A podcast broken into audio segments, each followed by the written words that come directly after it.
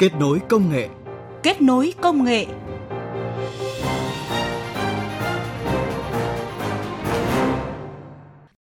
Biên tập viên Bích Ngọc xin kính chào quý vị thính giả. Chúng ta đang gặp nhau trong chương trình Kết nối công nghệ. Chương trình được phát sóng thứ Bảy và Chủ nhật hàng tuần trên kênh Thời sự VOV1 Đài Tiếng Nói Việt Nam. Sau đây, chúng tôi sẽ giới thiệu những nội dung chính sẽ có trong chương trình hôm nay. Phòng tránh lừa đảo trực tuyến, người dân cần được trang bị kỹ năng. Pháp sử dụng công nghệ trí tuệ nhân tạo để tái chế rác thải thời trang.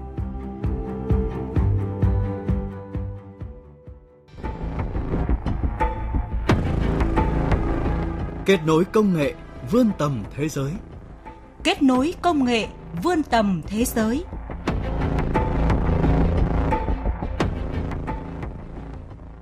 Thưa quý vị và các bạn, thời gian qua mặc dù ngành chức năng đã tăng cường tuyên truyền, cảnh báo về tình trạng lừa đảo trên không gian mạng,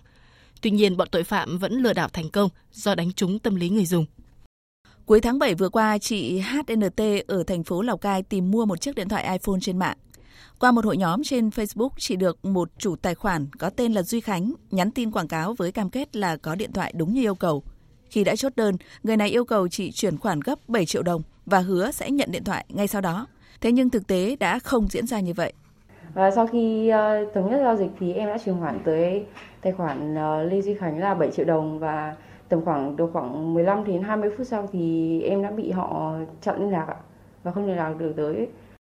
Còn bà Vũ Thị Ích, một cán bộ hưu trí ở phường Phú Trạng, thị xã Nghĩa Lộ, tỉnh Yên Bái cũng là một nạn nhân bị lừa đảo. Bà cho biết cách đây ít lâu, bà nhận được cuộc gọi từ một người tự xưng là nhân viên của Bộ Thông tin và Truyền thông, nói số căn cước công dân của bà được dùng để đăng ký cho một thuê bao di động đang đi lừa đảo rất nhiều người.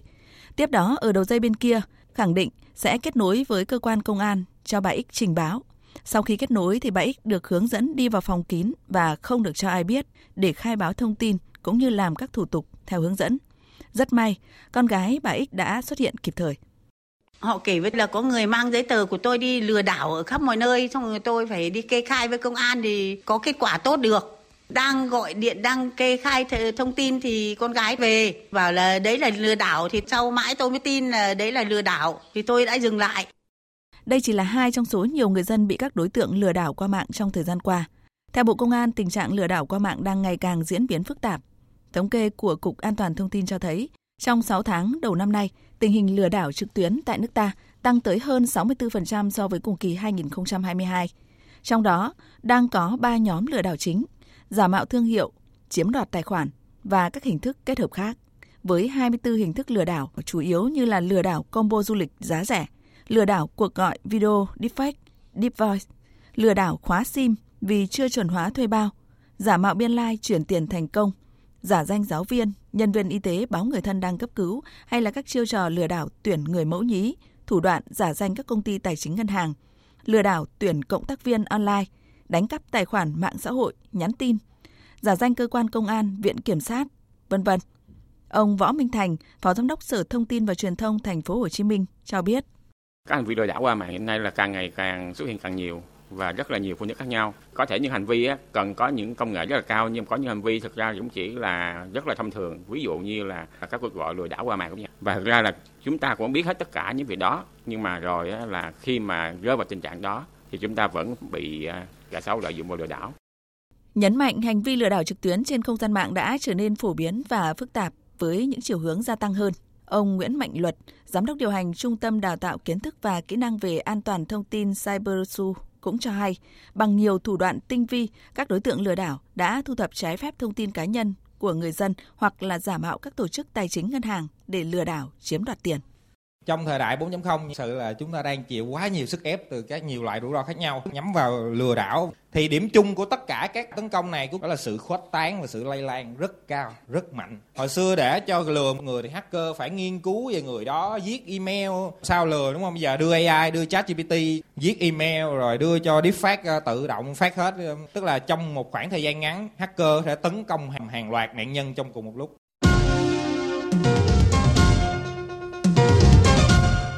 Thưa quý vị, theo các chuyên gia, lừa đảo trực tuyến ngày càng gia tăng có một phần nguyên nhân là do nhận thức của người sử dụng. Bởi thực tế thời gian qua, các đối tượng lừa đảo thường nhắm vào người cao tuổi, trẻ em, sinh viên, thanh niên, công nhân, người lao động và nhân viên văn phòng. Do đó, các chuyên gia cũng nhấn mạnh, mỗi cá nhân cần trang bị những kiến thức và kỹ năng cơ bản để đảm bảo an toàn thông tin trên không gian mạng.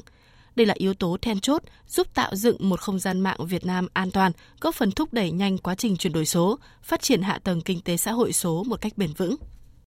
Theo tiến sĩ Võ Văn Khang, Hiệp hội An toàn thông tin Việt Nam, các cuộc lừa đảo có nội dung cập nhật rất nhanh chóng và có hàm lượng công nghệ ngày càng cao. Tình trạng dùng công nghệ deepfake để giả dạng khuôn mặt video, giọng nói dần trở nên phổ biến khiến người dùng khó lường và dễ dàng rơi vào cạm bẫy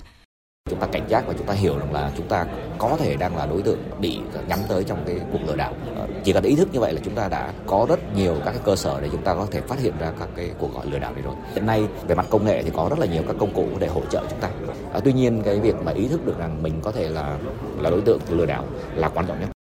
để phòng chống lừa đảo qua mạng, theo các chuyên gia, việc đầu tiên là người dùng phải thật bình tĩnh trong tiếp nhận và xử lý thông tin, ngay cả khi đã bị lừa. Người dùng cần tuyệt đối không truy cập vào các đường dẫn lạ và trước khi đăng nhập vào các website giao dịch điện tử thì phải kiểm tra, giả soát nhằm đảm bảo đó là đường link chính thống của đơn vị cung cấp dịch vụ. Ông Nguyễn Minh Đức, nhà sáng lập, giám đốc điều hành công ty cổ phần an toàn thông tin Sairada cảnh báo đối với người sử dụng thì trước hết là khi chúng ta tiếp nhận một cái thông tin nào đấy qua chat hay qua email, chúng ta phải kiểm chứng lại xem cái đường link đấy là họ gửi ý đồ là gì. Trong quá trình sử dụng thì người sử dụng cũng cần phải trang bị cho mình giải pháp là phần mềm phòng chống virus sẽ giúp chúng ta ngăn chặn tải những cái virus độc hại hoặc là ngăn chặn chúng ta truy cập vào những website độc hại để tránh cái nguy cơ mất mát thông tin cũng theo khuyến cáo của các chuyên gia, cùng với việc hạn chế đăng thông tin cá nhân của mình trên các mạng xã hội, hạn chế cung cấp thông tin cá nhân khi sử dụng ứng dụng không đảm bảo an toàn, người sử dụng nếu phát hiện thông tin của mình bị sử dụng vào hoạt động phạm tội và vi phạm pháp luật, cần kịp thời trình báo cơ quan chức năng để xác minh ngăn chặn và xử lý theo quy định của pháp luật. Nếu bị các đối tượng lừa đảo, đòi nợ đe dọa thì nên thực hiện theo lời khuyên của Thượng tá Lê Mạnh Hà, Phó trưởng phòng tham mưu Công an thành phố Hồ Chí Minh công dân phát hiện đối tượng lợi dụng cái thông tin tài sản cá nhân của mình để lừa đảo chiếm đoạt tài sản thì đề nghị là người dân thông báo trực tiếp hoặc có thể gián tiếp báo cáo đến cơ quan công an, viết đơn tố cáo kèm các tài liệu có liên quan để cơ quan à, chức năng của công an tiếp nhận và xử lý vụ việc. Bộ Thông tin và Truyền thông cho biết người sử dụng có thể tự tra cứu thông tin về các website được gửi trong đường link đính kèm theo tin nhắn trên các mạng xã hội hoặc tin nhắn SMS để tránh bị gặp phải những trang web mạo danh lừa đảo. Cụ thể, người sử dụng có thể kiểm chứng thông tin thông qua trang web tín nhiệm mạng.vn. Người sử dụng có thể tham khảo các thông tin hướng dẫn trên trang web này để nhận biết chi tiết về các dấu hiệu lừa đảo trên môi trường mạng hoặc gửi phản ánh về những nghi ngờ khi gặp phải các trang web có dấu hiệu lừa đảo. Ông Phạm Thái Sơn, Trung tâm Giám sát An toàn Không gian mạng quốc gia Bộ Thông tin và Truyền thông cho biết. Đối với một số tài khoản mà có vấn đề, nếu mà người dân có thể tìm thấy thì nó có các thông tin về số tài khoản, tên chủ tài khoản, tên ngân hàng và một số thông tin chi tiết về cảnh báo lừa đảo liên quan đến cái tài khoản đấy và người dùng khi tìm kiếm thì họ cũng có thể report thêm hoặc là comment thêm về những nội dung liên quan đến tài khoản đấy mà họ biết. Nhấn mạnh ai cũng có thể là nạn nhân của lừa đảo trực tuyến, do đó việc phòng chống lừa đảo cần phải bắt nguồn từ tất cả các thành phần trong xã hội. Chuyên gia bảo mật Vũ Ngọc Sơn, giám đốc kỹ thuật công ty an ninh mạng Việt Nam nói: Từ phía các cái cơ quan à, quản lý nhà nước thì chúng ta sẽ phải Ờ, làm thế nào phải phát hiện được thật nhanh các cái vụ việc và sau đó thì sẽ đưa ra được những cái cảnh báo cho người dân. Và đồng thời thì chúng ta phải xử phạt nghiêm những cái đối tượng mà lừa đảo. À, tiếp theo thì đến các cái cơ quan doanh nghiệp những cái nơi mà thường là sẽ bị các cái đối tượng lừa đảo mạo danh và lợi dụng các cái thương hiệu để à, thực hiện uh, các cái cuộc lừa đảo. Thì bản thân các cái cơ quan tổ chức này cũng sẽ phải tổ chức tuyên truyền cho người dân. Ờ, để biết được là đâu là những cái hoạt động chính thức của cơ quan tổ chức và đâu là những cái hình thức mà có thể là lừa đảo để người dân biết cách phòng chống. Và cuối cùng thì quan trọng nhất thì bao giờ cũng sẽ là những cái người dân. Và người dân thì cần phải nâng cao cái hiểu biết cái nhận thức của mình về các cái hình thức lừa đảo để có thể tự chủ động phòng tránh. Thưa quý vị, để giải quyết tình trạng lừa đảo trực tuyến cũng tương tự như lừa đảo ngoài đời thực, cần có sự tham gia phối hợp đồng bộ của các cơ quan chức năng từ trung ương đến địa phương – Bộ Thông tin và Truyền thông cho biết, thời gian tới cơ quan này sẽ tiếp tục phối hợp với các cơ quan chức năng để có các biện pháp xử lý nghiêm các hành vi vi phạm có liên quan. Kết nối công nghệ vươn tầm thế giới. Kết nối công nghệ vươn tầm thế giới.